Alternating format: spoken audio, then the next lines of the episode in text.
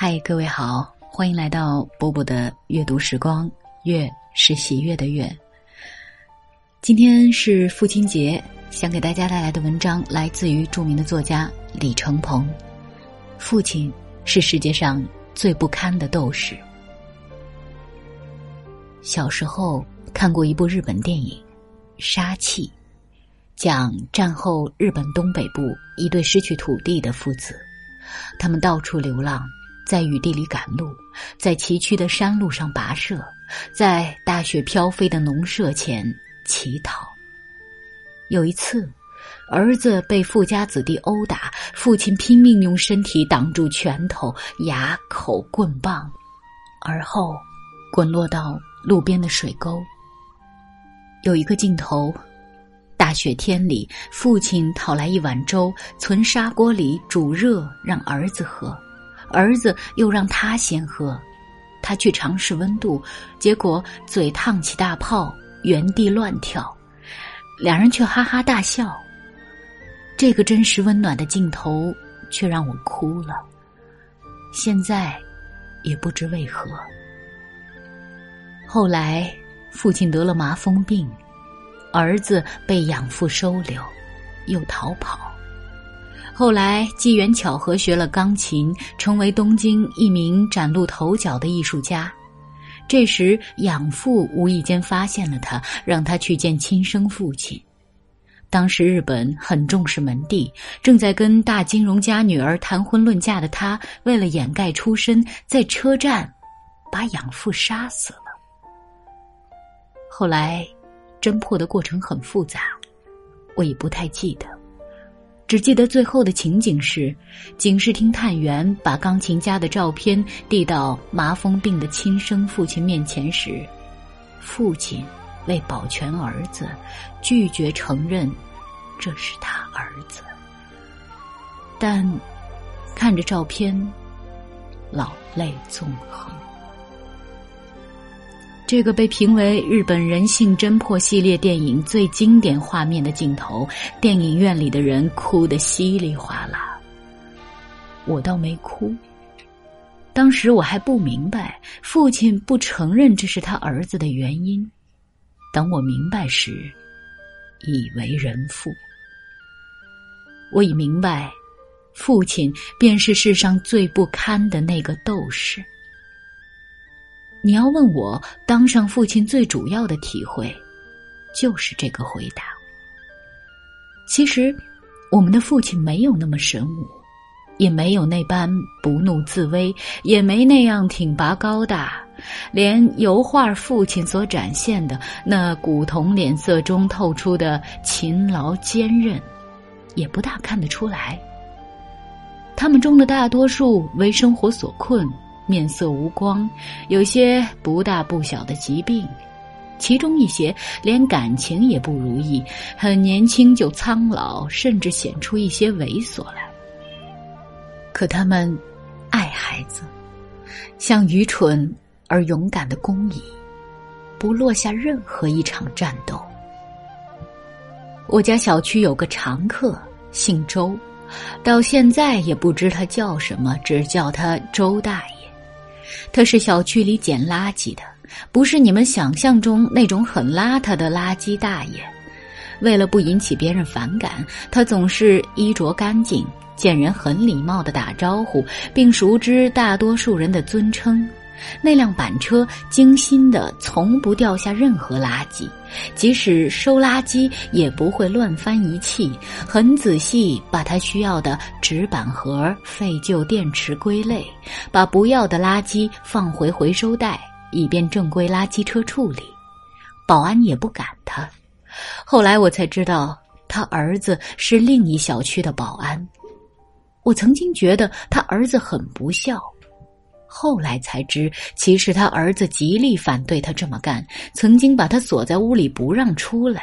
可是每回他都会偷偷跑来捡垃圾，骗儿子说在家政公司找到了差事。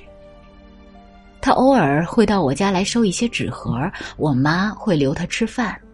每回他都是虔诚的向我家供的观音像作揖。我跟他交谈过一次，他说知道这样丢人，但要为儿子在城里买房子，再减半年，差不多首付就有了，我也可以回老家了。我父亲，他是个三流的音乐指挥，形象和性格都有些像《虎口脱险》里的那个军人出身，暴躁。我很小的时候，他便逼我练琴，我若不从或反复弹错，他便要打。可是我从小身形敏捷，闪躲灵活，有次我钻到床下面去。他跟着钻进来，我在里面用扫帚对抗，引发了床板的坍塌，他鼻梁都砸出血了。还有次，学校发冻肉，可是冻过分了，菜刀根本切不开。我俩在院子里用开山斧使劲砍，我砍时大叫：“砍死爸爸！”那天，外面。大雪纷飞，他的鼻尖上全是雪花。他问我说什么，我又大声说：“砍死爸爸！”他听了，就默默哭了。这是他唯一一次在我面前哭。我现在也没问过他为什么哭，不必问了。后来，他跟我母亲离异。我随母亲回四川，由于母亲的坚持，法院的判决，父子之间被迫聚少离多。后来知道他有些落魄，再婚也不幸福，小女儿也有些状况，后来竟至离家出走。我三十那年有过一次很隆重的见面，我给他买了很多衣服，他很开心。就是大家都明白的那种老孩子似的开心。我注意到他把西服的扣子一口气扭到了最下摆，浑然不觉。下个月我会按计划跟他好好待上一段时间，开车带他在黄河边上走一走。小时候他带我走，现在我带他走，以后我儿子带我走。我爸是如此不堪的一个斗士，他想把我培养成一个音乐大师，而我成了码字师傅；他想把我儿子培养成一个音乐大师，可我决定把儿子培养成一个网球大师。他很神伤，觉得此生理想栽在两代人上了。那次临走前，在车站认真拿起我儿子的手看了又看，说：“手指这么长，韧带这么开，可惜了。”头也不回，黯然离去。若问我和我的父亲有什么不同，曾经觉得有很多不同，现在觉得其实一样。我们都努力让自己在儿子面前从容不迫，却内心恐慌。儿子出生那天，我正在谈一件重要工作，听说要生了，急急开车向几百里外那座小城赶去。等我赶到，他已然出生。他神色安静，不着喜怒，正躺在襁褓里昏昏沉睡。他那样眼熟，却又无比陌生，像远方发来的一封不知来历的邮件。我不敢贸然打开，怕一打开就接下一个高深莫测的任务。他间或醒来过，眼睛尚未完全睁开，只淡淡的瞄了我一眼。那么骄傲，甚至。暗藏某种不屑，然后又睡去。我盯着他，深觉责任重大，又无法逃避。我不知道其他父亲是否跟我有同样的感受。见到孩子第一眼时，一个突如其来的生命让自己感到迷茫。我曾对他半夜哭闹深感烦躁，对他把家里弄得乱七八糟而感到怒火中烧。可渐渐的，不知何时，他已成为我最好的朋友。我无需承诺，就知此生必须保护他，帮助他，哪怕牺牲自己的生命，也在所不惜。中国的父亲跟全世界的父亲有些不同，我觉得拿一身洒满北美阳光的父亲的标准来要求中国父亲并不公平。你看春运期间的那些父亲，他们迅疾的从车窗翻进去，动作粗俗，表情难看。当抢到一个位置，比大声招呼，怕被别人再抢了去。刚坐定，就忙着找开水泡面，或用粗糙的手擦拭着苹果让孩子吃。他们爱孩子，还要在孩子面前装的若无其事。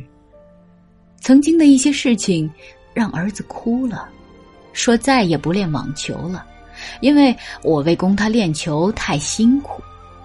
我大笑着骗他，告诉他：“你不知道，老爸我其实是有很多钱的。”我暗地里其实是一个有钱人，你看，这是银行卡，这是存折。他很相信，深以我为骄傲。在中国，每个父亲在子女眼里都是不堪的。我们都知道，倘若孩子们发现我们的不堪，才是我们最大的不堪。我小心翼翼隐藏住自己不堪的奋斗，努力挣钱，每天把胡须刮得干干净净，穿着整洁的衣服，让儿子觉得父亲其实潇洒和浪漫，不甘人后，不输于人，成竹在胸。我不要儿子看出我的不堪，我已是父亲。好了，这篇文章就为大家读到这儿。祝福所有的父亲健康、长寿，以及在儿子的心目当中永远是英雄。晚安。